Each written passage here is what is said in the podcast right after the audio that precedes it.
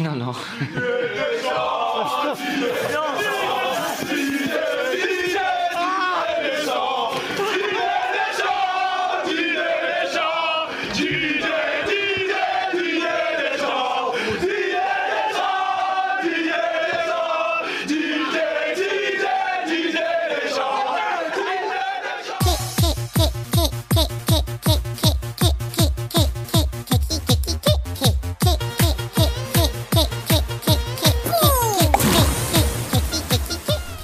Hello and welcome to 52 Years a World Cup podcast. I'm Richard Carey and this is the very final episode of the podcast.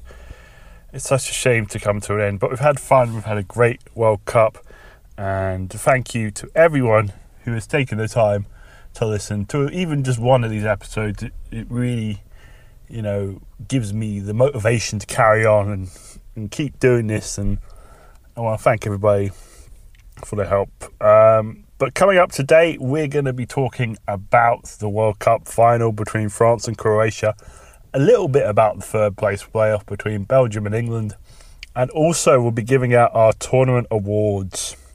But before we get into all that, we're going to have a super stats as we're looking at the overall tournament stats.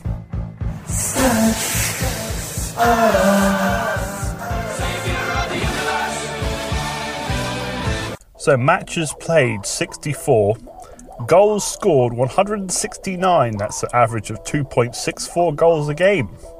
Hat-tricks scored 2, one by Harry Kane and one by Ronaldo. Own goals scored 12, which is a World Cup record. Penalties 29, that's also a World Cup record.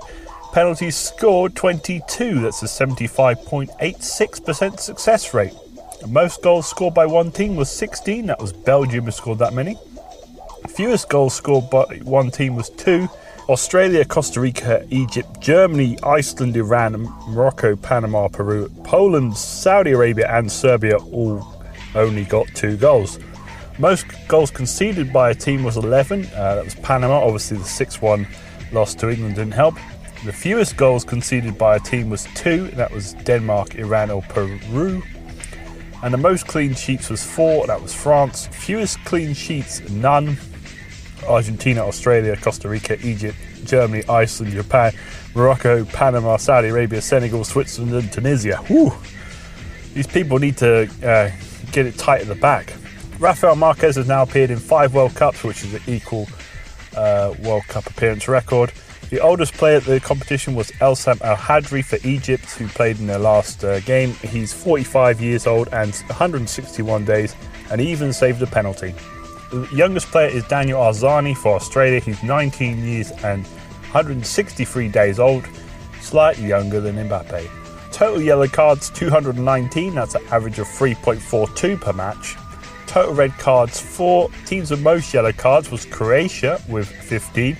Teams with the most red cards was 1, that was tied between Germany, Colombia, Russia and Switzerland. Fewest yellow cards 1, Saudi Arabia. Yes, Saudi Arabia have a great disciplinary record. So let's talk about the World Cup final. It was France versus Croatia. And here's how it went down. On the 18th minute, a Griezmann free kick got a deflection off Mandzukic's head, and it was an own goal to make it 1-0 to France. It's followed like a foul on Griezmann that he kind of went down, and it probably wasn't a foul in the first place. So France got a bit lucky here. And a great left-footed shot by Perisic equalised and made it 1-1. And on the 38th minute, we have to go to VAR watch. I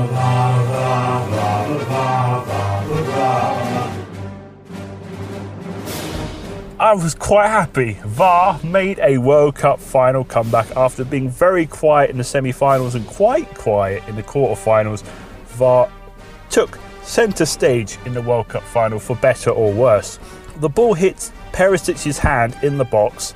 He moved it slightly, but that sort of suggested it was an intentional handball, as his hand was sticking out.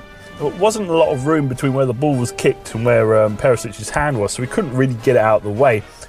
After careful consideration by the referee, France were awarded a penalty, which Griezmann scored to make it 2-1, going into break quite controversial. People worried, would the World Cup be decided on a VAR decision like this?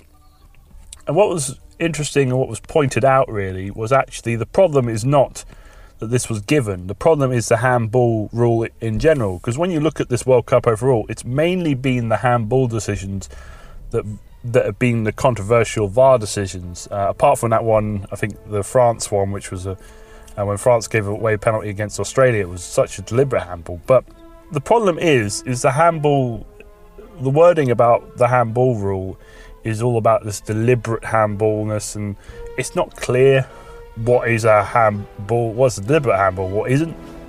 So maybe they should change the rule to just be if it hits your hand, it's a penalty, which it could do. It would be a lot easier. It's kind of like FIFA rules, I guess, but it would also probably annoy some people because it's, it's not really fair because they can't get their hands out of the way or anything like that. So yes, VAR getting involved in the final, but what would happen in the second half? On the 59th minute, there was a great strike from Pogba, who extended France's lead to 3-1. Then a low shot into the corner by Mbappe made it 4-1 and the game appeared to be over.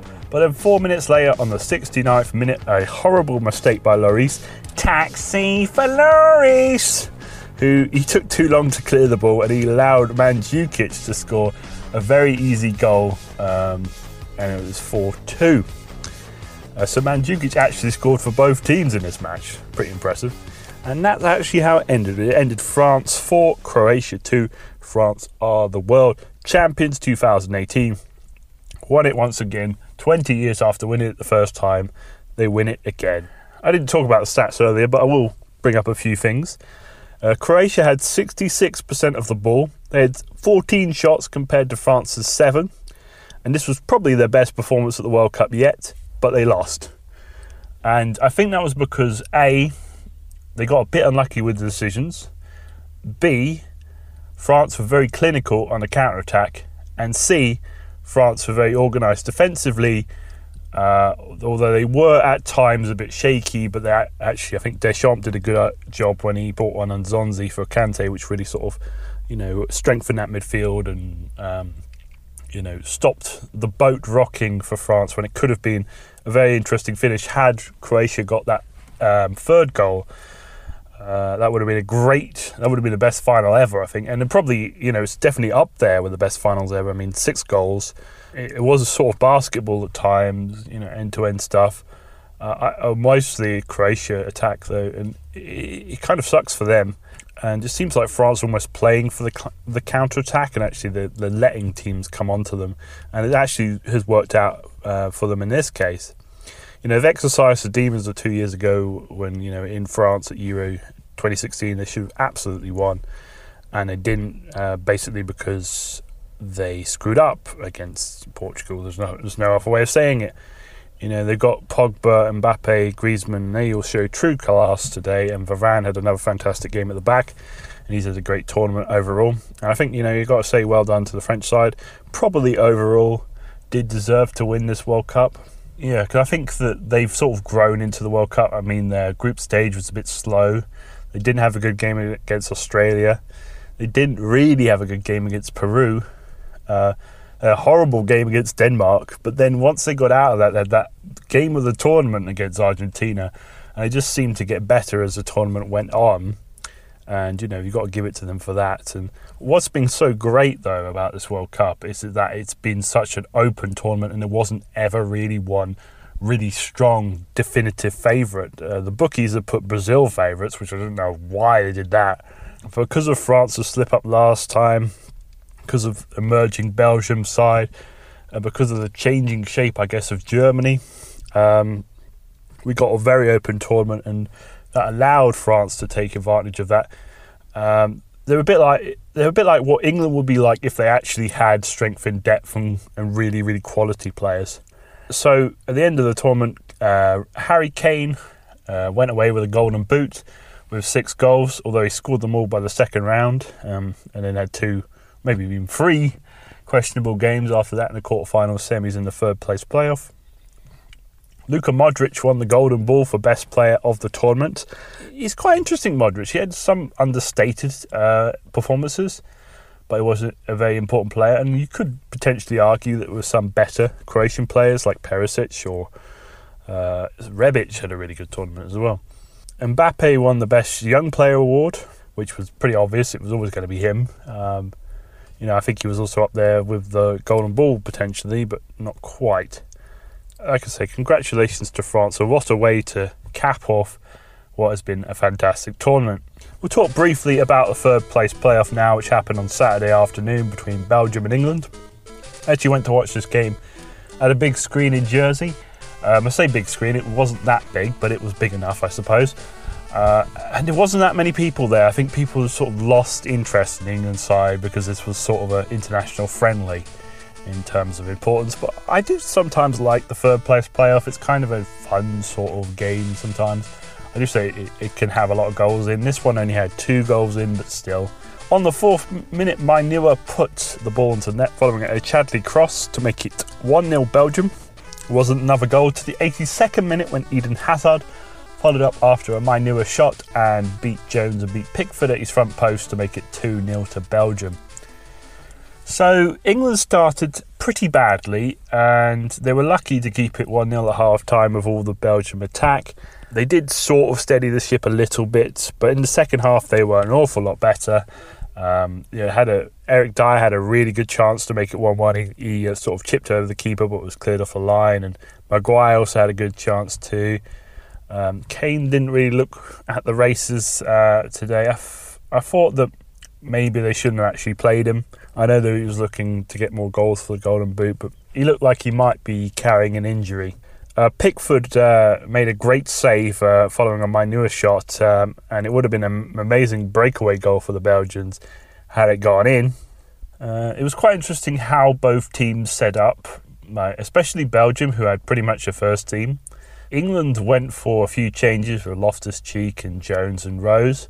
You know, Jones and Rose aren't the best at the back, but I think Belgium basically played a first team, and you know they showed their class today. And I mean, it is their best finish at a World Cup ever, which is 3rd place. And, you know, I guess they'll be proud of that, but also they'll probably think this was a missed opportunity. You know, they beat Brazil in that quarterfinal. You sort of thought, hang on a second, maybe this is their time. But obviously it wasn't to be against France.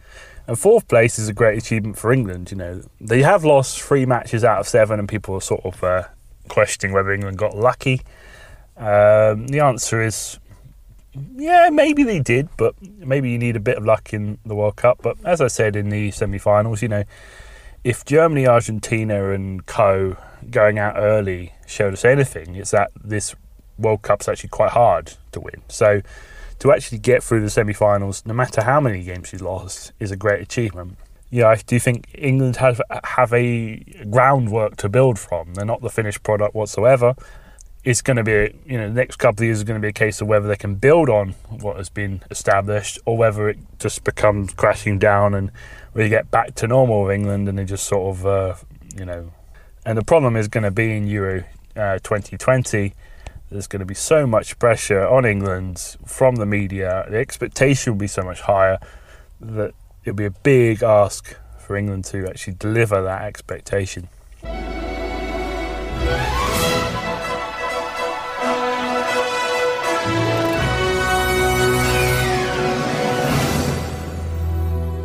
So we'll move on to our awards, and thank you for everybody who voted on Twitter at 52 Years World Cup. In these award categories, we always appreciate votes. First category is for Worst Team, and the nominations are Germany for failing to get out of the group stage and finishing bottom of their group. Panama, who didn't win a single game and got thrashed 6-1 by England. Egypt, who, despite having Mo Salah, that couldn't stop them losing all 3 games. And Poland, who had a disappointing tournament but did win their last game. With a 67% of the vote, the winner is Germany. Obviously, very disappointing tournament for them. You know, haven't failed to get to a semi-final since 1998. This time, couldn't even get out of the group stage. It's their worst World Cup performance, I think, probably ever when you look at it, because they didn't actually have group stages the last time Germany played this bad at a World Cup they were in. So there's going to be some major, reshuffling in Germany. I know they're supposed to be keeping on Joachim Low, but I can see that, they're going to try and build up just like they did after Euro 2000 and expect them to win in 2026, that's what I'll say. Our next category was favourite underdogs. The nominations are Croatia, who got to the final and obviously beat Argentina 3-0. Mexico, who beat Germany in their opening game. Russia, who got through to the quarterfinals despite everyone expecting them to go out in a group stage. And England, who got to the semi-finals despite the young side and years and years of disappointment. So the winner with 57% of the vote is England. And maybe people are a bit biased on this because they're English, maybe. But I will say it's deserved. You know, England, they didn't really do any giant killing, but they definitely showed their strength and really overachieved in this tournament. The next category is for best match, and our nominations are Portugal versus Spain, the 3-3 draw with a Ronaldo hat-trick and that free kick in the last couple of minutes, and 2 goals from Costa and Nacho's stunner. France versus Argentina, the 4-3 thriller that saw Argentina 2-1 up just before the break, but the French made a comeback after that, and then Maguire got the last-minute goal, but it was too little too late. Belgium versus Japan, where Japan went 2-0 up, and Belgium got 3 back, including a winner in the 93rd minute. And Serbia versus Switzerland, which was great drama that saw the Swiss come back from behind to get the win. The winner with just 50% of the vote is France versus Argentina. I can't help but agree with that. What a game that was. It was mental, especially the second half when goals just kept flying in. And you missed like 2 minutes and, oh, it's 4-2 now. What the hell happened? And even Andy Murray was talking about how good it was when he was doing a press conference for Wimbledon, which is quite funny. The next category is worst match, and the nominations are France versus Denmark. It was the only 0-0 draw of the tournament, and both teams disappointed, and they seem to be playing for qualification to the knockout rounds. Spain versus Russia, which had a dismal second half and most of extra time, where Spain just basically passed it all around and didn't actually try and score until about 10 minutes to go in extra time. England versus Belgium, this is the group game. Both put out their B teams, basically the reserve teams, to face each other, and it didn't really deliver what we would expect from this match. And Iran versus Portugal, which almost got farcical because of VAR and everything else that happened. The winner with a whopping 80% of the vote is France versus Denmark. Yeah.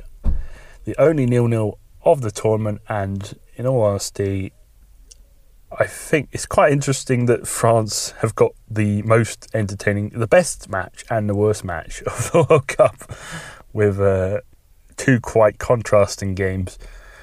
People were absolutely fuming after this match. They thought it was a disgrace to football. That's how bad it was. The next category is for favourite off-field personality. This is any sort of, it could be an ex-footballer or celebrity who has made an impact during the tournament. Our nominations are Eric Cantona, who did maths to prove England will win the World Cup, although they didn't, and also had a yellow suitcase called Neymar, which he spinned around to try and simulate Neymar's rolling around on the pitch. Diego Maradona, who went from hating to celebrating Argentina getting through the group stages, and even throwing a middle finger at the camera. Ross Kemp, who was shouting without his shirt on after the England victories against Colombia and Sweden. And Vladimir Putin, who allegedly was the VAR, according to some images online, and always lurking in the background of this tournament. We had a bit of a tie for this vote. We had 40% of the vote went to Eric Cantona and 40% went to Ross Kemp, so that means I make the tie-break decision, and I declare the winner to be Ross Kemp. It was so weird that Ross Kemp was shirtless shouting about the England games, but it was quite entertaining as well. Our next category is for Best Manager. We only had 3 options in this one. Gareth Southgate, his 5-3-2 formation got England into its first semi-final in 28 years and instilled a belief in the players that they could go out and win games. Roberto Martinez, his really great tactics against Japan after they were 2-0 down, managed to help Belgium come back and win the match. And Zlatko Dalic, the Croatian manager, who picked the right penalty takers to get Croatia into the final. And the winner was surprisingly Zlatko Dalic. Perhaps I should have actually included Didier Deschamps in this vote, because obviously he's the winning manager. But I think Dalic, you know, kind of understated, but definitely did enough and set his team out right and definitely got his penalty takers right. You know, the Rakitic factor of the fifth penalty taker got them through on both occasions. Our next category is for best TV coverage. This was between the two UK TV providers, BBC and ITV. The vote was actually 50-50. People couldn't decide whether the BBC coverage or the ITV coverage of the World Cup was better. So I've gone for ITV quite controversially. I think that the thing about ITV's coverage, you had Ali McCoist and John Champion, who did a fantastic job on commentary, talked a lot about the, you know, the geography and the location of Russia, which really added to it as well. I liked this in-studio bits, particularly with Slavan Bilic and Roy Keane just having a go at people. I just think with the BBC, it got way too annoying with the whole constantly going on and complaining about VAR. Mark fucking Lawrenson, and it just didn't feel like, you know, it's not like the old days where you had Motti and you had something that was really good about the BBC coverage. There wasn't that this time, and that was a bit of a shame. So my next category is for best beard. This is the category for outstanding achievement in the field of facial hair. The nominations we had for here was Zjedenec for Australia, Rami for France, Gunnarsson for Iceland, and Messi for Argentina, his little ginger beard. The winner was Zjedenec, who had a really nice bushy beard for Australia. So well done, Zjedenec. You are a facial hair king.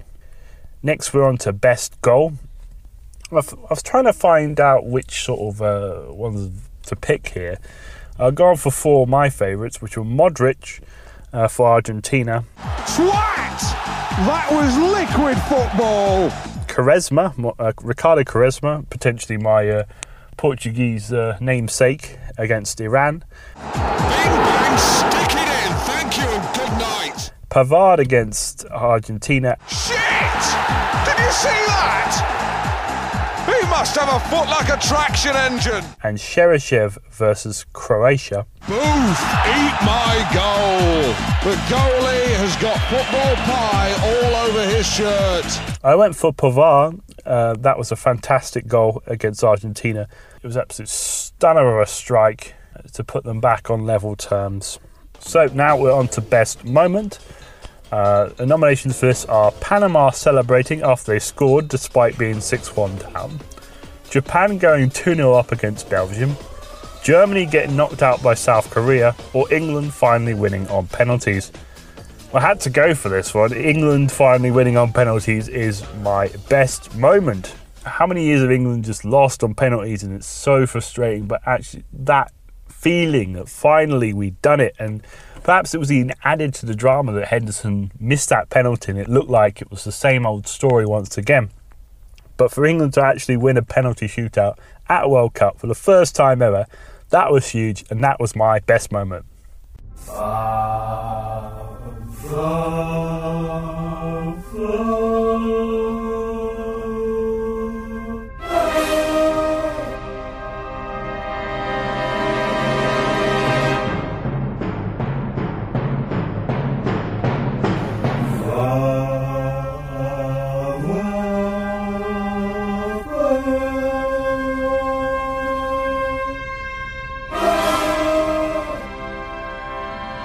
We had to save a award for our favourite thing in the world, VAR, the video assistant referee. So let's have, for the very first time ever, let's have an award for the best VAR moment. The nominations are VAR not giving Spain a penalty versus Russia, Mark Lawrenson moaning about VAR even after he realised that VAR was correct, a Moroccan player called VAR bullshit against Spain, and VAR missed Tunisia pushing versus England, but then gave England loads of penalties later. I gave the winner to the Moroccan player who called VAR bullshit against Spain because I just found it really funny. So basically, Spain scored like a last-minute goal which was awarded by VAR after I think it was going to be ruled out by the referee. So he was really, really annoyed about that, and the reaction was quite priceless. So that was our awards, but we do have one more thing to do, which is our best 11, our best team of the tournament as a whole. I found the process of this quite difficult because there's been a lot of good players. I mean, even when you look at something like in goal, we've had a ton of good keepers, Courtois, Pickford, even guys like Ochoa for Mexico and I've forgotten the guy from South Korea. But there's so many good goalkeepers in this tournament, and it's actually hard to pick just one. But I have, and I picked a team. So in goal, I've gone for Pickford for England. You know, had a fantastic tournament. Some of that sweeper-keeper moments. Fantastic saves, even in the third-place playoff, and also against Colombia, that wonder save he got there. Vertonghen for Belgium, you know, got that really crucial goal. They got them back into the game against Japan. There's been a bit of a rock at the back. Jimenez for Uruguay. Uruguay had probably almost the best defence in the tournament, and Jimenez was an absolute shining light of that. He also has the 21st century defensive strategy of putting his hand behind his back. Varane for France, like I said, had a very good World Cup final and a very good World Cup tournament. Just a rock at the back. Kieran Trippier for England, who, you know, was my England player of the tournament. He scored a free kick, obviously, in the semi-finals, but he worked his arse off every game down that right-hand side, caused the teams a lot of problems. Luka Modric for Croatia, obviously the Golden Ball winner, sort of understated but very important in his role in the team. Pogba for France, who really seemed to come to life in this tournament and did a great job. Cheryshev for Russia carried his team, I would say, at times. He scored a lot of goals and carried his team to a quarter-final. Hazard for Belgium, you know, had a really good tournament, just setting people up and obviously scoring a lot of goals himself.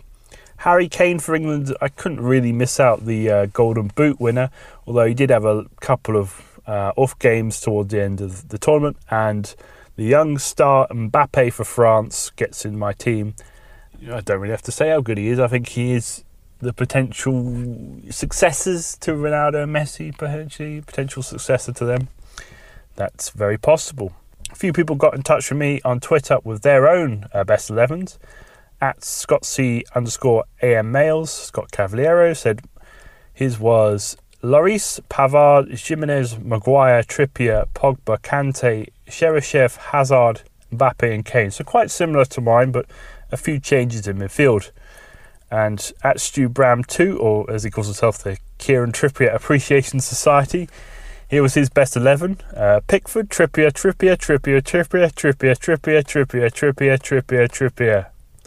So I think he likes Kieran Trippier. We all love Kieran Trippier at 52 years World Cup podcast. He's such a great player. And Spurs might have to do a lot to hold on to him. I think I said at one point that Real Madrid might look at him to replace Ronaldo, and I wasn't completely joking.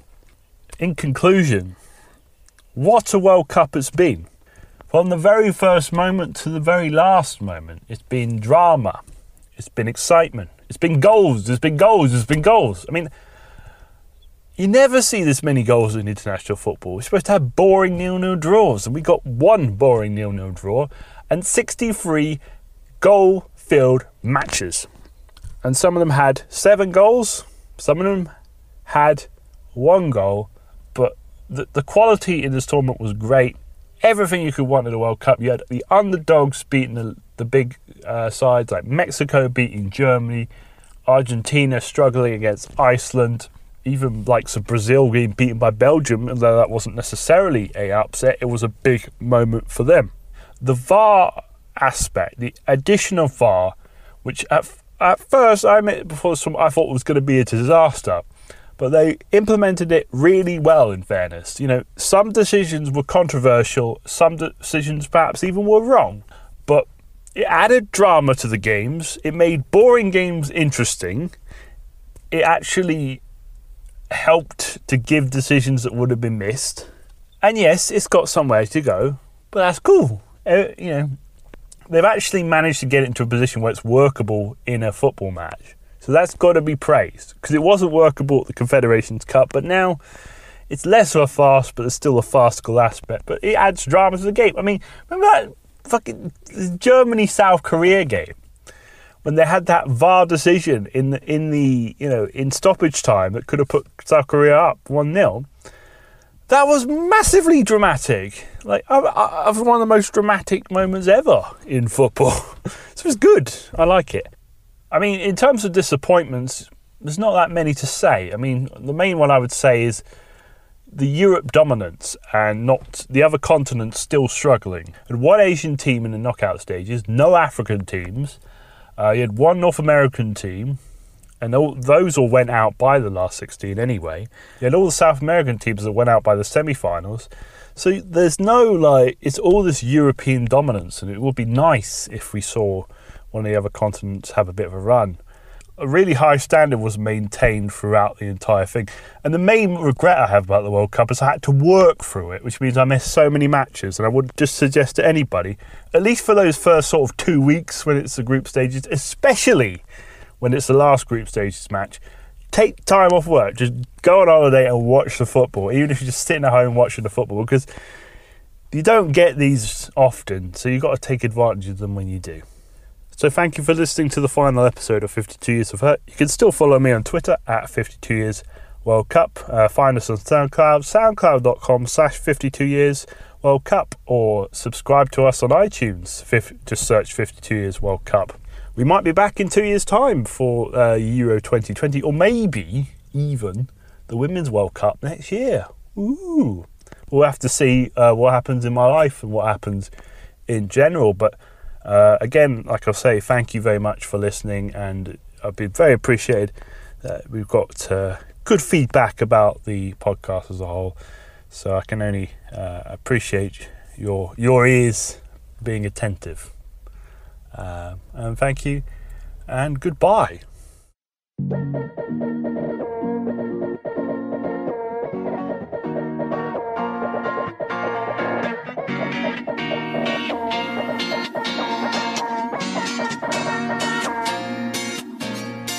Quelque chose me manque, mais quoi? Je veux ci, je veux ça. Quand je dors, je fais des rêves en dollars. Tous les jours, j'ai un nouveau costard. Chez moi, tout est neuf, tout est beau. Le monde pleure derrière mes rideaux. Je m'en fous, j'habite au dernier étage. Je connais même pas ma femme de ménage. Y a du cuir dans ma voiture. L'odeur de mon parfum me rassure. Je n'aime pas montrer mes émotions. À la salle de musculation, je soulève quelques poids et haltères. Mon corps est une machine de guerre. J'ai tout ce qu'on rêverait d'avoir. J'ai peut-être tout, c'est vrai, mais moi, je voulais une moustache.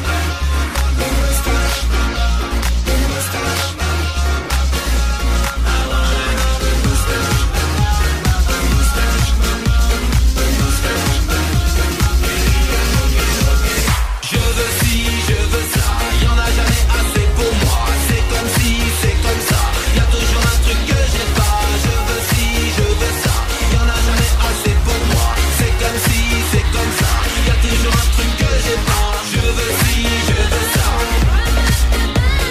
C'est comme si, c'est comme ça. Je veux ci, je veux ça. C'est comme si, c'est comme ça. Y'a toujours un truc que j'ai pas. Alors j'en rajoute encore des tonnes de choses derrière mes placards. J'ai des amis quand même, et même j'ai des amis qui m'aiment. Je me dis j'ai tout pour plaire, j'ai tout pour, j'ai le monde à mes pieds, c'est fou. J'ai tout ce qu'on rêverait d'avoir, j'ai peut-être tout, c'est vrai, mais moi je voulais une moustache. Une moustache, une moustache.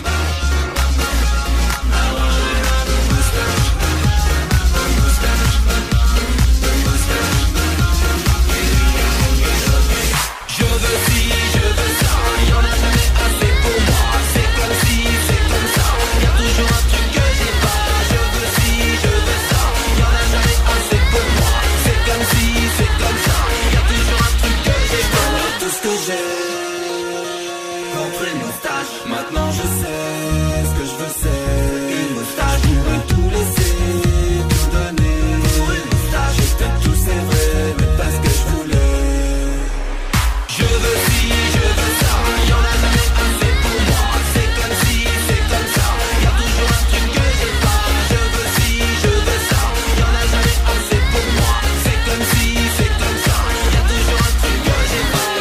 Dash.